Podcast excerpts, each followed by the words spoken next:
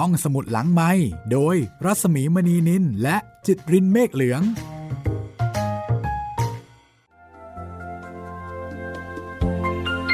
สวัสดีค่ะ ต้อนรับคุณผู้ฟังเข้าใช้บริการห้องสมุดหลังใหม่กันอีกครั้งนะคะสี่แผ่นดินมาแล้วค่ะ วันนี้ถึงตอนที่ 25 จากบทประพันธ์ของหม่อมราชวงศ์คึกฤทธิ์ปราโมทนะคะ หนังสือดีที่คนไทยน่าจะได้อ่าน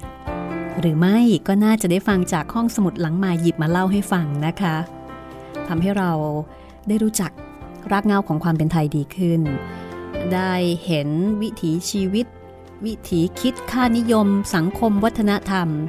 ของผู้คนในสมัยรัชกาลที่ 5 นะคะ โดยเฉพาะชีวิตในวัง ได้เห็น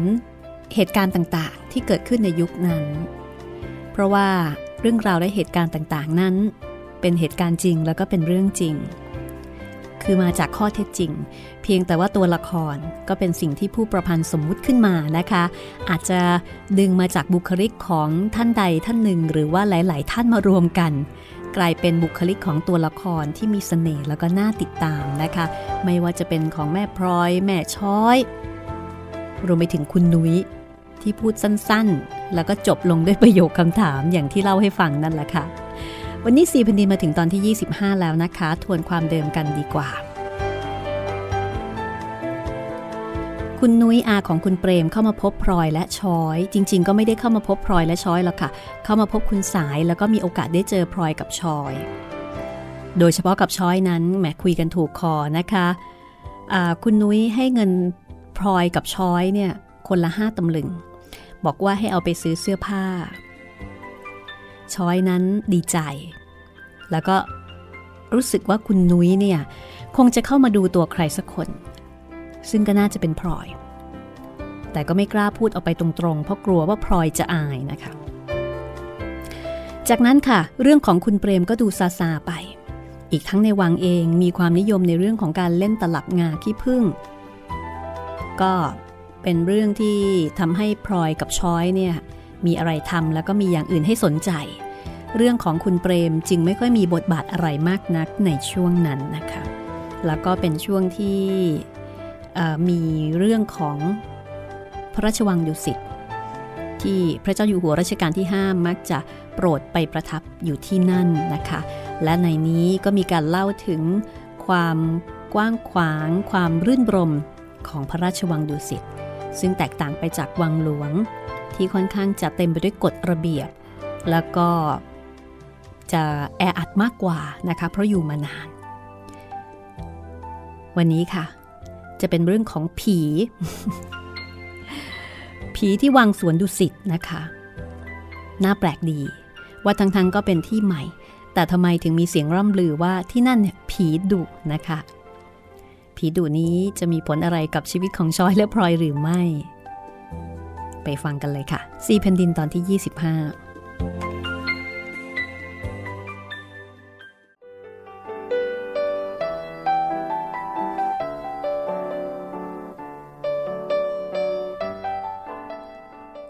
คำเล่าลือเกี่ยวกับเรื่องของสวนดุสิตนั้น ที่บอกว่าผีดุนะคะ ก็เล่ากันว่า ส่วนหนึ่งของที่ที่เป็นสวนดุสิตแต่ก่อนเป็นวัดร้างค่ะ มีประชาเก่า เมื่อมาขุดถมที่ดินก็เล่ากันว่า ได้ขุดเอากระดูกคนขึ้นมามาก แต่ครั้นพลอยถามคนเล่าว่า ส่วนไหนของดุสิตที่เป็นวัดร้าง ผู้เล่าก็ไม่สามารถจะบอกได้ ก็เลยยิ่งทำให้เครือบคลุมแล้วก็น่ากลัวไปทั่วพลอยนั้นเป็นคนกลัวผีนะคะ ช้อยเองก็กลัวผี คือกลัวด้วยกันทั้งคู่ ต่างแต่ว่า พลอยนั้นเมื่อกลัวแล้วก็ไม่อยากพบไม่อยากเห็นไม่อยากได้ยินไม่อยากได้ฟัง ส่วนช้อยตรงกันข้ามค่ะ ยิ่งกลัวเท่าไหร่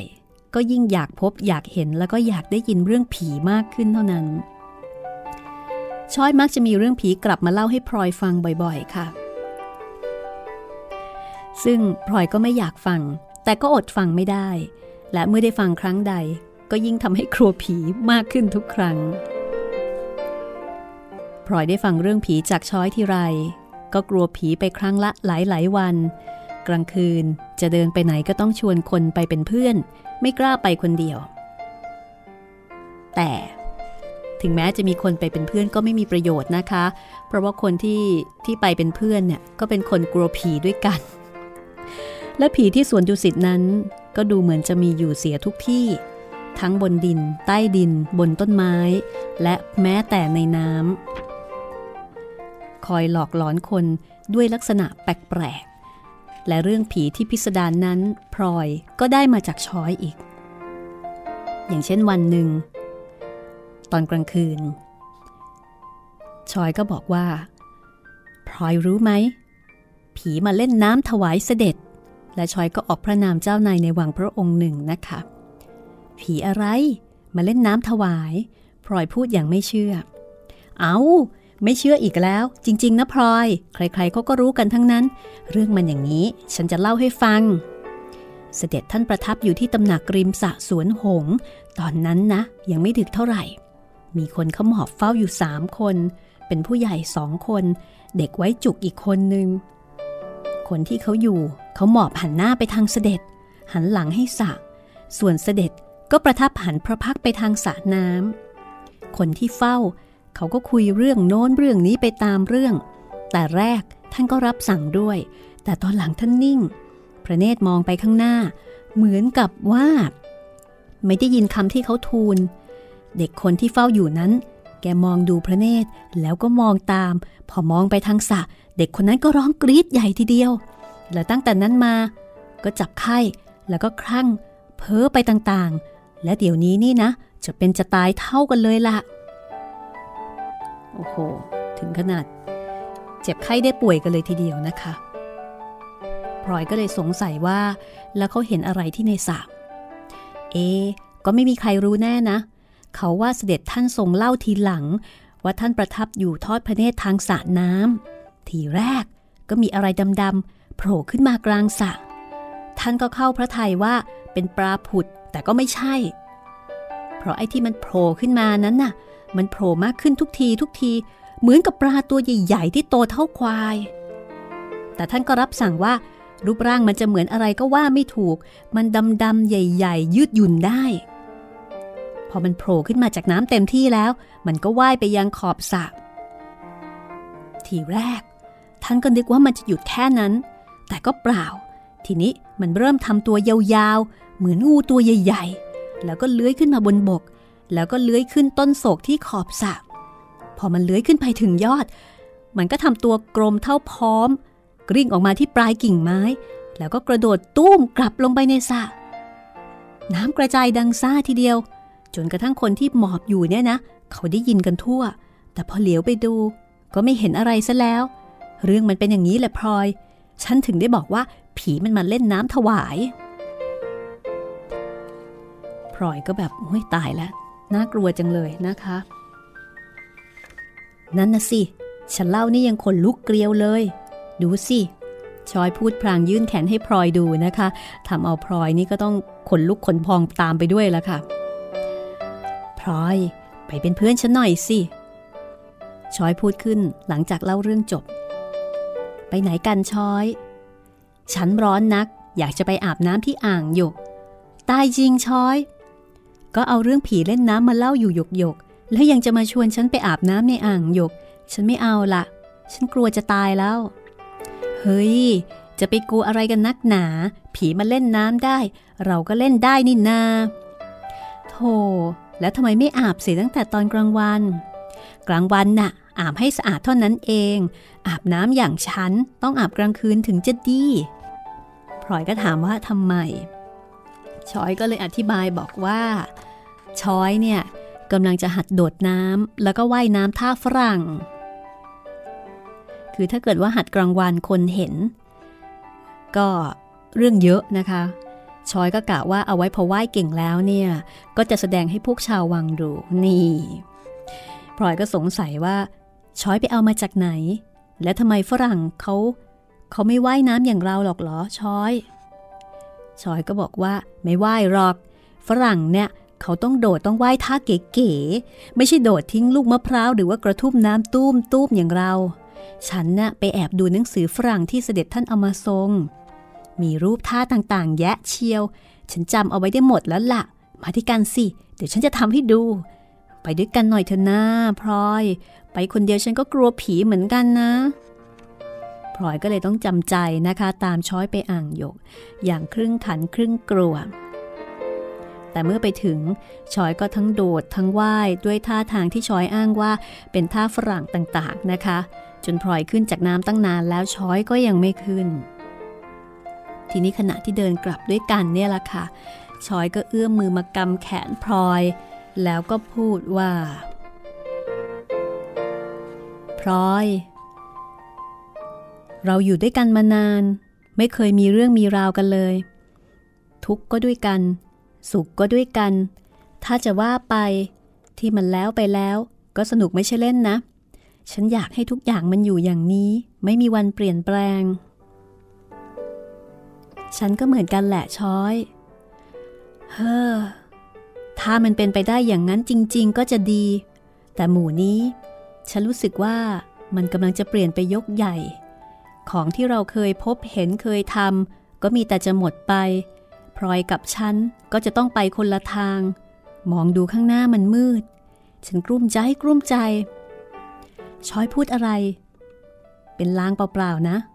เราอยู่ด้วยกันดีๆทำไมถึงจะต้องมาหาเรื่องพูดให้ไม่สบายใจ ฉันก็ไม่รู้เหมือนกัน บางทีมันก็เกิดไม่สบายใจขึ้นมาน่ะ ฉันรู้สึกตัวเหมือนอย่างกับเวลาที่ยืนอยู่ขอบสระ เตรียมตัวที่จะกระโดดน้ำมันผิดกันอยู่นิดเดียวที่สระน้ำจริง ๆ นั้น ถ้าเรากระโดดลงไปแล้วก็ว่ายกลับมาขึ้นฝั่งได้ใหม่ แต่ไอ้สระที่ฉันนึกถึง มันไม่เป็นอย่างนั้นนะสิ เมื่อกระโดดตูมลงไปแล้ว ตัวเราเองก็จะต้องเปลี่ยนไป ไม่เป็นคนเก่า เวลาขึ้นมาแล้ว ของทุกอย่างก็จะเปลี่ยนไปตามกัน ฉันนึกนึกอยู่อย่างนี้แหละพลอย ฉันจะบ้าหรือดีก็ไม่รู้ พลอยก็ฟังแล้วก็นึกตาม ฉันคิดดูแล้ว ก็เห็นจริงเหมือนกันนะ เราสองคนเนี่ย จะเป็นอย่างไรกันต่อไปฉันก็ไม่รู้ ฉันรู้ดีว่า เราจะหาอะไรที่แน่นอนนั้นยากนัก แต่นึกไปอีกที ฉันก็ไม่มีตกหลอกช้อย ของอื่นมันจะเปลี่ยนไปก็สุดแล้วแต่ ว่าแต่เราสองคนเถอะช้อยกับฉันนี่แหละ ถ้าเรายึดกันเอาไว้ให้แน่น ๆ ไม่ทิ้งกัน ฉันก็เห็นว่าไม่สู้จากอะไรนัก จริงไหม จริง ชอยพูดสั้น ๆ มือที่กำแขนพลอยอยู่นั้นก็บีบแน่นขึ้นพลอยพูดถูกแล้ว ต่อไปข้างหน้าอะไรเป็นอย่างไร ก็อยู่ที่ตัวเราเอง ถ้าเราเกาะกันไว้แน่น ก็เห็นจะไม่สู้เป็นไรนัก แต่ฉันมันเป็นคนหัวแข็ง เคยเป็นอย่างไร ก็อยากจะให้มันอยู่ต่อไปอย่างนั้น ฉันจะอยู่มันไปอย่างนี้แหละ ว่าแต่พลอยเถอะ อีกหน่อยก็คงจะเปลี่ยนไป จะเป็นจริงอย่างที่พูดไว้หรือไม่ก็ไม่รู้ คือชอยก็คงจะมองเห็นอะไรบางอย่างนะคะ แต่ว่าไม่ได้พูดตรงๆ ในขณะที่พลอยนั้นดูเหมือนว่าจะมั่นใจในความมั่นคงของตัวเองยิ่งนักนะคะ ชอยเชื่อฉันเถิด อย่าวิตกไปเลย เรารู้จักชอบพอ กินนอนมาด้วยกันตั้งแต่เล็กจนโต คนทั้งเมือง ฉันก็รู้จักดีจริง ๆ แต่ช้อยคนเดียวเท่านั้น ถึงตัวฉันจะเปลี่ยนไปอย่างไรสำหรับช้อย ฉันก็จะต้องเหมือนเก่าไม่ผิดไปได้ ช้อยคอยดูเอาเองก็แล้วกัน อย่างฉันนี้ถึงจะยากดีมีจนต่อไปข้างหน้า ก็คงจะไม่ลืมช้อย ช้อยไม่ต้องห่วงหรอก ขอให้จริงอย่างที่ว่าเถิดพลอย แต่ถ้าจะว่ากันไปจริง ๆ ฉันก็ไม่เคยวิตกเรื่องพลอยเลยนะ ฉันรู้ใจพลอยดีกว่าใคร ๆ ฉันวิตกเรื่องตัวของฉันเองมากกว่า ฉันมันเป็นคนหัวรั้นบ้าๆบอๆจะหันตัวเองเข้าหาอะไรหรือตามอะไรก็คงไม่ทัน เดี๋ยวนี้ฉันก็มีความสุขดีอยู่ เพราะมีเจ้านายคอยคุ้มกะลาหัว ถึงต่อไปจะสิ้นเจ้าสิ้นนาย ก็ยังมีพ่อมีแม่ แต่ทีนี้ต่อไป เมื่อหมดพ่อหมดแม่แล้วชอยพูดแล้วก็นิ่ง กวาดตามองไปรอบๆตัว มองดูบริเวณพระที่นั่งน้อยใหญ่ และตำหนักต่างๆ ในพระราชวัง ไหนๆจะพูดกันแล้ว ฉันก็อยากจะพูดให้หมดเปลือกชอยพูดพลางเอามือชี้ไปยังสิ่งต่างๆ รอบตัวพลอยดูสิ ตั้งแต่เรารู้ความมา เราก็อยู่แต่ในวัง แวดล้อมไปด้วยสิ่งเหล่านี้ ฉันเคยได้ยินคนเขาพูดว่า ชาววังเหมือนคังคกในกะลา ฉันก็เห็นจะจริง แต่คังคกนั้น พอเปิดกะลาขึ้น มันก็กระโดดของมันไปได้ ว่าแต่เราเถอะ ถ้าสิ่งเหล่านี้หมดไป ถ้าของที่เราเคยคุ้นเคยต่างๆ นั้นหายไป เราจะอยู่กันได้เหรอ ชอยนี่ก็แปลกจริง ๆ เทียว ชอบพูดอะไรไม่ดีเสมอ ยิ่งห้ามเหมือนยิ่งยุ รู้ว่าวังท่านสร้างสมกันมาแต่ไหนๆปู่ย่าตาทวดของเราท่านก็เคยเห็นมา จะไปหมดไปสิ้นลงได้อย่างไรง่าย ๆ ฉันนึกไม่ถึงเลยว่า จะเป็นอย่างที่ชอยพูดได้อย่างไรกัน ฉันก็ไม่ได้ว่าจะเป็นอย่างนั้นหรอกพลอย แต่ใครจะไปรู้ได้ เผื่อเป็นขึ้นมาจริง ๆ แล้วเราจะเป็นยังไง ฉันคิดไปไม่ถึงหรอก ไว้ให้เป็นไปจริงเสียก่อน แล้วค่อยมาคิดกัน ระหว่างนี้ฉันก็ได้แต่ภาวนา อย่าให้เป็นไปได้อย่างที่ช้อยบอกก็แล้วกัน ผู้ประพันธ์คือหม่อมราชวงศ์คือกริชปราโมทนี่ก็สร้างตัวละครสองตัวนี้ให้แตกต่างกันแบบสุดขั้วเลยนะคะ คนหนึ่งก็เป็นคนที่มองเห็นแต่เฉพาะสิ่งที่อยู่ตรงหน้าแล้วก็มองโลกในแง่ดี คนหนึ่งก็เป็นคนที่มองกว้างกว่านั้น และก็ดูเหมือนว่าช้อยเนี่ยจะเป็นคนที่เรียกว่าเท่าทันกับยุคสมัยนะ มองกว้างนะคะ มากกว่าแม่พลอย แม่พลอยนี่ถ้าพูดสมัยนี้ก็อาจจะเรียกว่าเป็นพวกโลกสวยมั้งคะ คือมองอะไรก็ก็ไม่เป็นกังวล ไม่ได้คิดมาก ก็ดีไปอย่างที่ว่ามีความสุขนะคะ คือช้อยเนี่ยก็มีความสุข เพียงแต่ว่าช้อยเริ่มสะกิดใจแล้วก็เริ่ม เริ่มออมองเห็นความเปลี่ยนแปลงบางอย่างที่เกิดขึ้น พลอย วิ่งแข่งกับฉันไหม ดูสิ ใครจะไปถึงม้าหินโน่นก่อนกัน แล้วช้อยก็วิ่งตื้อออกไป โดยมีพลอยวิ่งไล่ตามไปติดๆ คืนนั้นก่อนที่จะหลับ พลอยก็อดเอาคำพูดของช้อยมาคิดไม่ได้ พลอยไม่ได้นึกว่าช้อยจะมีญาณวิเศษ มองเห็นการข้างหน้า แต่คำพูดของช้อย ก็ทำให้พลอยรู้สึกไม่สบายใจ อนาคต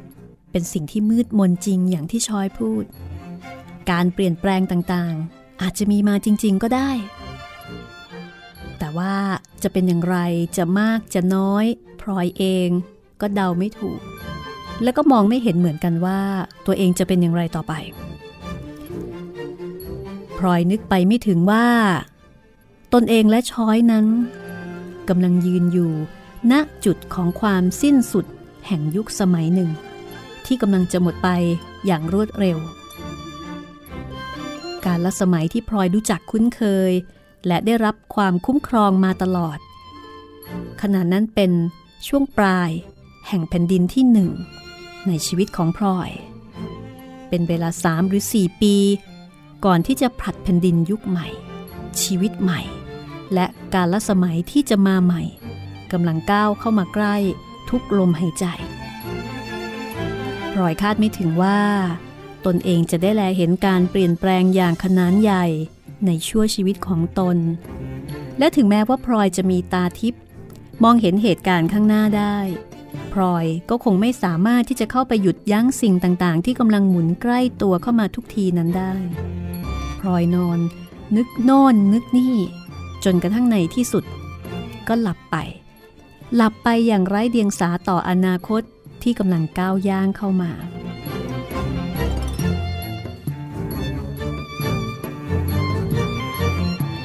ช่วงหน้า คุณเชยมาหาพลอยที่วังค่ะ มีอะไรเกิดขึ้นที่บ้านหรือเปล่า ถ้าอยากรู้คำตอบ ต้องรอฟังช่วงหน้าสี่แผ่นดินค่ะ ห้องสมุดหลังไม้โดยรัสมีมณีนินและจิตรินเมฆเหลือง ความเปลี่ยนแปลง เป็นของที่แน่นอนนะคะ และความไม่แน่นอนก็คือความแน่นอนของชีวิต ชีวิตของพลอยกำลังจะก้าวไปสู่ความเปลี่ยนแปลง หลายๆ คนที่แวดล้อมพลอยมองเห็น มีแต่พลอยเท่านั้นล่ะค่ะที่มองไม่เห็น นี่คือแผ่นดินที่หนึ่งในชีวิตของแม่พลอยนะคะ เป็นหนังสือดีที่คนไทยควรได้อ่าน เหมือนกับเราได้นั่งยานย้อนเวลา ไปในสมัยรัชกาลที่ 5 ในช่วงปลายรัชกาลแล้วก็จะไล่เรียงขึ้นมาเรื่อยๆนะคะ สู่รัชกาลที่ 6 รัชกาลที่ 7 รัชกาลที่ 8 ซึ่งเป็นรัชกาลสุดท้าย ในชีวิตของแม่พลอย คนสีแผ่นดิน คุณผู้ฟังสามารถที่จะติดตามฟังรายการย้อนหลัง แล้วก็ดาวน์โหลดมาฟังได้นะคะ เป็นบริการดีๆ จากวิทยุไทย PBS ออนไลน์ วิทยุข่าวสารสาระเพื่อสาธารณะและสังคม ค่ะ ดิฉันรัศมีมณีนินก็รับหน้าที่หยิบเอาเรื่องราวจากหนังสือดีๆ มาเล่าให้คุณได้ฟัง ส่งตรงถึงบ้าน ปกติแล้วเนี่ยก็จะมีการปรับเนื้อหาตัดทอนเพิ่มขยาย เพื่อให้เหมาะกับสื่อทางเสียงนะคะ แต่ว่าสำหรับเรื่องสี่แผ่นดินต้องบอกว่าหลายๆ อย่างเนี่ยแทบจะไม่ได้ตัดทอนอะไรเลยนะคะ มีแต่จะอธิบายเพิ่มให้ข้อมูลเพิ่ม แล้วก็ไม่อยากจะตัดบางส่วนออกไปเลยค่ะ เพราะรู้สึกว่าข้อมูลต่าง ในเรื่องสีแผ่นดินเนี่ยเป็นประโยชน์มากนะคะ เหมือนกับว่าเรากำลังเรียนประวัติศาสตร์ที่มีชีวิต ด้วยความสนุกสนาน เพราะฉะนั้นเรื่องนี้ก็อาจจะใช้เวลามากกว่าเรื่องอื่นอยู่สักหน่อยคงไม่ว่ากันเนาะฟังกันเพลินๆแล้วก็ไปกันช้าๆแล้วก็เป็นเรื่องที่ดูเหมือนว่าจะได้รับการตอบรับจากคุณผู้ฟังเป็นอย่างดี แม้กระทั่งคนที่เคยอ่านแล้วก็ยังมีความสุขที่ได้ฟังซ้ำนะคะ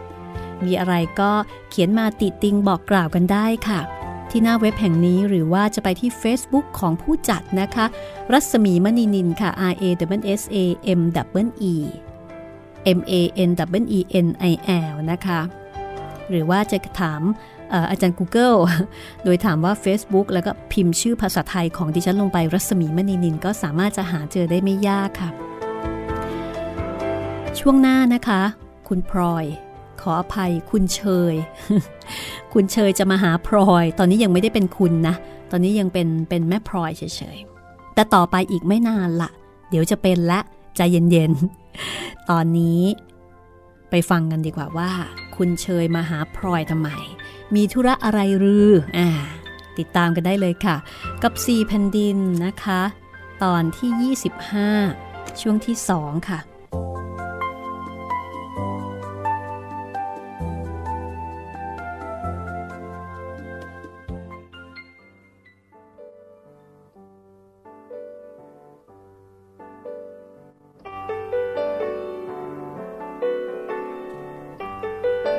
วันหนึ่ง คุณเฉยเข้ามาในวังแต่เช้า และตรงมาที่ตำหนักตามเคยพลอยนั้นดีใจมากนะคะ เพราะว่าไม่ได้พบคุณเชยมานาน พอเห็นหน้าพี่สาวพลอยก็วางทุกอย่างที่กำลังทำแล้วก็รีบวิ่งไปต้อนรับ คุณเชย ฉันคิดถึงคุณเชยเหลือเกิน ไม่ได้พบคุณเชยมานาน คุณเชยเป็นอย่างไรบ้าง สบายดีหรือเปล่า แล้วทางบ้านล่ะ เป็นอย่างไรบ้าง เดี๋ยวก่อน เดี๋ยวก่อน ขอให้ฉันนั่งให้หายเหนื่อยสักครู่ แม่พลอยถามฉันทีเดียวตั้งหลายข้อ ฉันจะไปตอบอะไรทัน ว่าแล้ว คุณเฉยก็นั่งลงแล้วก็เริ่มตอบปัญหา เกี่ยวกับทางบ้านที่ที่แม่พลอยสงสัยนะคะ จริงๆ ก็ไม่ได้สงสัยก็เป็นการถามไถ่สุขทุกข์ตามประษา วันนั้นค่ะ คุณเฉยก็อยู่กินข้าวกลางวันที่ตำหนักซึ่งทำให้พลอยมีความสุขมากนะคะ เพราะว่าได้พูดได้คุยกับคุณเฉยได้เต็มที่ สมกับที่ไม่ได้พบกันมานาน วันนี้คุณเชยซื้อขนมของกินจุกจิกเข้ามาฝากพลอยหลายอย่างค่ะ ระหว่างที่คุยกันคุณเชยก็แก้ห่อขนมออกวางจนเกือบรอบตัว แล้วก็เรียกช้อยเนี่ยมาร่วมวงกินขนมกัน แล้วก็คุยกันอย่างเบิกบานใจพลอยนั้นไม่ได้เฉลียวใจอะไรเลยนะคะ ก็คิดว่าคุณเชยเนี่ยมาเยี่ยมเฉยๆตามปกติ จนกระทั่งตอนบ่ายค่ะ คุณสายเข้ามาร่วมวงคุยด้วยในห้อง และก่อนที่คุณเชยจะลากลับ คุณเชยก็เลยพูดธุระกับคุณสายว่า เจ้าคุณพ่อให้เข้ามาเรียนคุณว่า ถ้าวันไหนคุณว่าง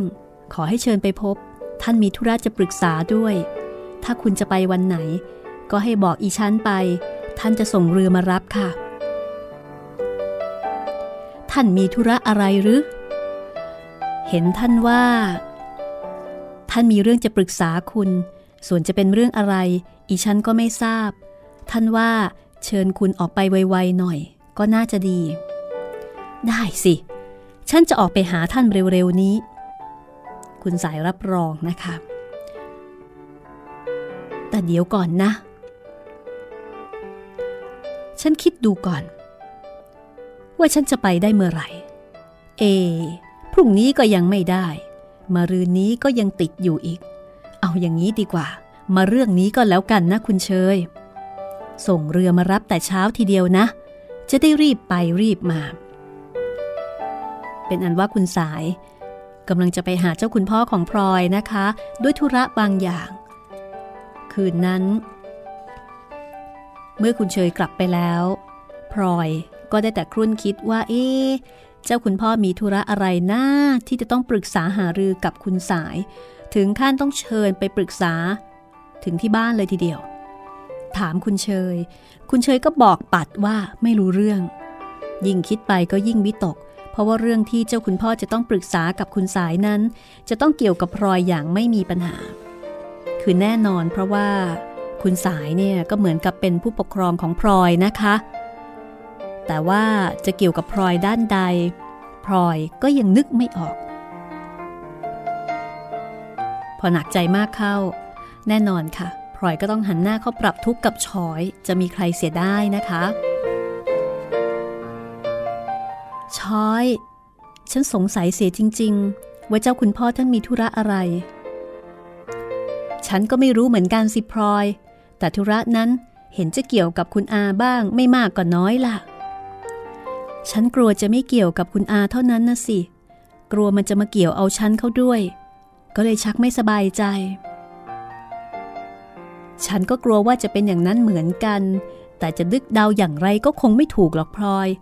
ใจผู้ใหญ่นะรู้ยาก ฉันว่าเราเห็นจะต้องคอย ต่อเมื่อคุณอากลับมาแล้วนั่นแหละ ถึงจะรู้เรื่องจริง เฮ้อกว่าจะรู้ ฉันก็เห็นจะอัดใจตายซะก่อน พลอยบน่น ทำให้ช้อยหัวเราะ เออ พลอยนี่ อยู่กับฉันนานไป ชักจะติดนิสัยไม่ดีของฉันขึ้นทุกวัน แต่ก่อนฉันเคยเห็นพลอยเป็นคนใจเย็น มีเรื่องมีราวอะไรก็ทนได้ เดี๋ยวนี้กลับกลายเป็นคนใจร้อน ฉันซะอีกกลับใจเย็นกว่าแต่ก่อนช้อยช้อยพูดอย่างนั้นก็เพราะไม่ใช่เรื่องของตัวนะสิ ลองเป็นเรื่องของช้อยเอง ป่านนี้ คงได้ดิ้นปัดปัดไปแล้วละ่ะ ไม่มีวันจะมานั่งนิ่งอย่างฉันหรอกฮ่าดึกแล้วล่ะพลอย นอนกันเถอะ เรื่องที่เราไม่รู้ ถึงจะเดาก็คงผิด และเราก็คงจะยังไม่รู้อยู่นั่นเอง คิดไปก็ปวดหัวเปล่าๆว่าแล้วช้อยก็เตรียมตัวเข้านอน คืนนั้นพลอยนอนไม่หลับ ให้คิดวิตกวิจารไปต่างๆ นานานะคะ เจ้าคุณพ่อเคยปรารบเรื่องอยากให้พลอยออกไปอยู่บ้าน บางทีคราวนี้ หรือว่าเจ้าคุณพ่อจะเรียกคุณสายออกไปพบ เพื่อปรึกษาเรื่องที่จะทูลลาเอาตัวพลอยออกไปกระมังพลอยนอนคิดถึงชีวิตที่ผ่านมาในวัง ก็ไม่แน่ใจว่า ถ้าออกไปอยู่นอกวัง จะมีความสุข เช่นนี้ หรือมีความสุขกว่านี้นะคะ คิดถึงคุณสาย คิดถึงช้อย แล้วก็คนอื่นๆ ที่รู้จักคุ้นเคยก็ใจหาย เพราะว่าเคยกินเคยอยู่เล่นหัวมาด้วยกัน จะต้องมาพลัดพรากจากกันไปอยู่คนละที่ คิดถึงคุณเฉยที่บ้านก็พอจะอุ่นใจ แต่พอคิดถึงคุณชิดและพ่อเพิ่ม ก็หนักใจขึ้นมาอีกและพอคิดไปถึงคุณอุ่น โอ้โห คราวนี้ก็นอนเหงื่อแตกกันเลยทีเดียวนะคะ เพราะถ้าเกิดว่าต้องไปอยู่บ้านเดียวกับคุณอุ่นตลอดไป ชีวิตอนาคตของพลอยนี่ โอ้โห ก็คงไม่ผิดอะไรกับอยู่ในนรกนั่นละค่ะ ทีนี้พอถึงวันนัดกับคุณเชย คุณสายก็รีบแต่งเนื้อแต่งตัวไปแต่เช้านะคะ ตอนแรกๆเนี่ยเเรียกนางพิษจะเอาตามไปด้วย แต่นางพิษนี่ไม่ยอม อีฉันไม่ไปกับคุณละเจ้าค่ะ ให้ผาดไปดีกว่าอ้าวดูนางพิษสิ ทำไมถึงไม่ไป คุณจะใช้บ่าวไปไหนบ่าวก็ไปทั้งนั้น ยกเว้นบ้านตึกฝากขนนแห่งเดียว บ่าวเกรงว่าจะเกิดเรื่อง เกิดเรื่องอะไร ไปประเดี๋ยวเดียว ประเดี๋ยวเดียวก็เกิดได้เจ้าค่ะ ถ้าคนมันมีเรื่องกันอยู่ บ่าวไปประเดี๋ยว เกิดไปตบกับอีพวกคนบ้านนั้นขึ้นมา ก็จะขายหน้าลำบากใจแก่คุณเปล่าๆคือนางพิษเนี่ย ครั้งที่แล้วที่พลอยไปอยู่บ้าน ก็เคยมีเรื่องมีราวนะคะ ก็คงสืบเนื่องมาจากที่คุณอุ่นเนี่ยห้ามไม่ให้บรรดาพวกเป่าไพร่มาคบค้ากับนางพิษนั่นเองนะคะ แล้วก็เลยหมั่นไส้กันไป คุณสายก็เลย อืมจริงของมัน ฉันก็ลืมไป ไม่เคยนึกถึงเรื่องจะไปตบไปตีกับใครมานานแล้ว คุณสายก็เลยเอาผาดตามหลังไปแทนนางพิษนะคะ โอกาสที่พลอยจะได้รู้เรื่องราวทางบ้าน ก็เลยหมดไปด้วย คือถ้าเกิดเอานางพิษไปเนี่ยกลับมาก็ยังพอถามไถ่กันได้ เพราะนางพิษก็คงยินดีที่จะบอกอยู่แล้วนะคะ คุณสายหายไปทั้งวัน กลับมาอีกทีตอนบ่าย มาถึงก็โวกเวกบ่นว่าร้อนบ่นว่าเหนื่อยนะ ก็ต้องเรียกเด็กมาพัดให้เหงื่อแห้ง พอเหงื่อแห้งก็ต้องอาบน้ำให้หายร้อน อาบน้ำทาน้ำอบเสร็จแล้วก็ต้องลงนอนคว่ำให้เด็กเหยียบจนกว่าจะหายเมื่อยพลอยก็อดใจรอให้คุณสายในบูรณะตนเอง ให้พ้นจากความบอบช้ำต่างๆ ที่ได้รับจากการเดินทางเข้าไปในคลองบางหลวงด้วยความกระหาย อยากจะรู้ว่ากิจธุระของเจ้าคุณพ่อนั้นคือเรื่องอะไรกันแน่ พอคุณสายหายเหนื่อย ก็เรียกพลอยเข้าไปใกล้ แล้วก็ยื่นห่อของให้ พลอย เจ้าคุณพ่อท่านฝากหีบหมากมาให้ น่ารักออก แก้ห่อออกดูสิ ไปไหนจะได้ใช้กิน พอพลอยแก้ห่อนั้นออกดูนะคะ ก็พบหีบหมากย่านางเผาใบหนึ่งเลี่ยมนาค รูปร่างกระทัดรัด ในหีบมีตลับหมาก ตลับยา ซองพลูทำด้วยนาคแบบครบเครื่อง ทั้งๆทที่ใจเนี่ยอยากจะรู้เรื่องมากกว่าพลอยก็ยังอดดีใจไม่ได้นะคะ เพราะว่าหีบหมากนี้น่ารักเหลือเกินตายน่าเอ็นดู ฉันไม่รู้จะถือไปกินที่ไหนหรอกค่ะคุณอา ไม่เคยไปไหนไกลๆคนเดียวสักที ถ้าไปก็มีแต่ตามเสด็จต้องเชิญหีบหมากเสวย ไม่รู้ว่าจะไปถือซ้อนกันยังไง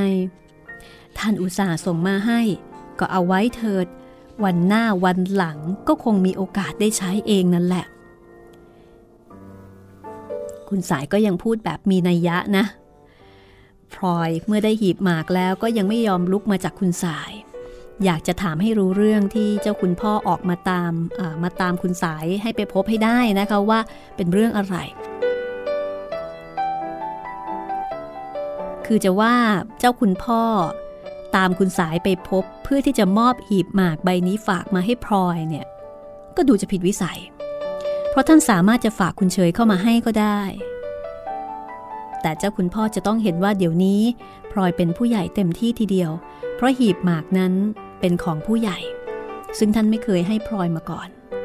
ก็แสดงว่าตอนนี้ท่านคงมองว่าพลอยเนี่ยโตเป็นผู้ใหญ่แล้วนะคะ ก็เลยให้ของใช้สำหรับผู้ใหญ่สาวสมัยก่อนก็จะต้องมีหีบหมากให้สมหน้าสมตาของตัวเอง แล้วก็กินหมากกันปากแดงเนี่ยนะคะ พลอยก็นั่งอิดเอื้อนอยู่ค่ะ จะถามคุณสายตรงๆ ก็เกรงใจ กลัวคุณสายจะหาว่าละลาบละล้วง ไอ้ครั้นจะไม่ถาม ก็จะอัดอั้นตันใจ ไม่สามารถจะเก็บความอยากรู้อยากเห็นเอาไว้ได้พลอยก็กลืนน้ำลายอยู่สองสาครั้ง จนในที่สุดก็หลุดปากถามออกไปว่า คุณอาคะ เจ้าคุณพ่อท่านมีธุระอะไร ธุระอะไรก็ไม่ใช่เรื่องของเด็ก คุณสายขึ้นเสียงดุทันทีทำเอาพลอยสะดุ้งหน้าเสีย แต่พอคุณสายเห็นสีหน้าพลอยก็สงสาร เออพลอย อย่าถือสาคนแก่เลย อาพูดเอะอะไปอย่างนั้นเอง เจ้าคุณท่านมีเรื่องสั่งอามาทูลเสด็จ อายังไม่ได้เฝ้า จะพูดไปก่อนก็ไม่ดี แต่ไม่เป็นไรหรอกพลอย ไม่ใช่เรื่องเสียหายอะไร อย่าห่วงไปเลย อีกหน่อย เดี๋ยวพลอยก็จะรู้ไปเอง คุณสายก็พูดตัดบทนะคะ เพื่อป้องกันไม่ให้พลอยถามต่อ พลอยก็เลยเสไปถามถึงเจ้าคุณพ่อแทน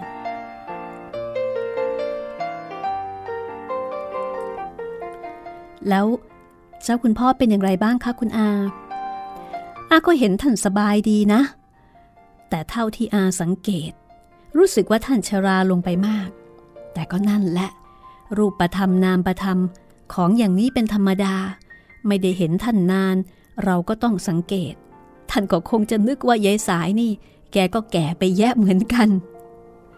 คุณสายพูดถึงตัวเองแล้วก็หัวเราะ ตกเย็นวันนั้น ชอยก็มากระซิบถามพลอยว่าได้เรื่องได้ราวหรือยัง พลอยก็เบะหน้าตอบว่ายัง คุณอาบอกว่าเป็นเรื่องของผู้ใหญ่ ไม่ใช่เรื่องของเด็กนะชอย ถ้าอย่างนั้นต้องเป็นเรื่องของเด็กแน่ๆทีเดียวพลอย ผู้ใหญ่แล้วก็เป็นอย่างนี้เสมอ ถ้ามีเรื่องอะไรที่เกี่ยวกับเด็กก็ต้องปิดไว้ก่อน ไม่ยอมบอกให้รู้ ช้อย ดูอะไรนี่สิ เจ้าคุณพ่อท่านฝากคุณอามาให้พลอยยื่นหีบหมาก ที่เจ้าคุณพ่อส่งมาให้ช้อยดูนะคะ ปรากฏว่าพอช้อยเห็นเท่านั้นล่ะ แม่เจ้าโว้ย แล้วนี่แม่จะถือไปกินที่ไหนกัน แม่พลอย แม่ทุนหัว โอ้โห เรากับเครื่องยศท่านผู้หญิงนั่นแน่ ฉันก็ไม่รู้เหมือนกันละช้อย ช้อยถือหีบหมากเอาไปวางตรงหน้า เปิดออกแล้วก็ทำท่าหยิบขี้พึ่งขึ้นสีปากอย่างหยิบโยง เลิกคิ้วชำเลืองมาทางพลอยอย่างไวท่า ถ้าจะกินหีบหมากอย่างนี้ ก็ต้องวางท่าอย่างท่านผู้หญิงให้ถูกต้องหน่อยพลอยดูฉันไว้ดีๆ นะ เผื่อว่าวันหลังได้เป็นท่านผู้หญิงกับเขาบ้าง จะได้ทำท่าถูก นี่ สีปากท่าท่านผู้หญิง มันต้องสีอย่างนี้ แล้วชอยก็ทำท่าเรียนแบบ สีปากช้าๆ นั่งตัวตรงๆ แอนเอวนิดๆหน่อย เวลาสีปากก็ต้องเลิกคิ้วชำเลืองตากวาดไปทั่ว ดูว่าใครเขาจะเห็นรัศมีเราบ้าง แล้วก็กินหมาก กัดพลูช้าๆ เหมือนกับว่ากลัวพลูมันจะยับ เอาหมากพลูใส่ปาก แล้วอย่าเคี้ยวนะ ต้องหยิบยาฝอยอย่างดี ขึ้นมาสีฟันช้าๆ ตอนนี้จะคุยกับใครก็ได้ แล้วก็เอาจุกยาที่ถืออยู่ในมือนั่นแหละ ออกใช้บทประกอบคำพูด พอยามันจืด แล้วก็เอามันทิ้งกระโถน อย่าไปจุกมันเข้า เดี๋ยวจะกลายเป็นไพร่ไป คนเขาจะไม่รู้ว่าเป็นท่านผู้หญิง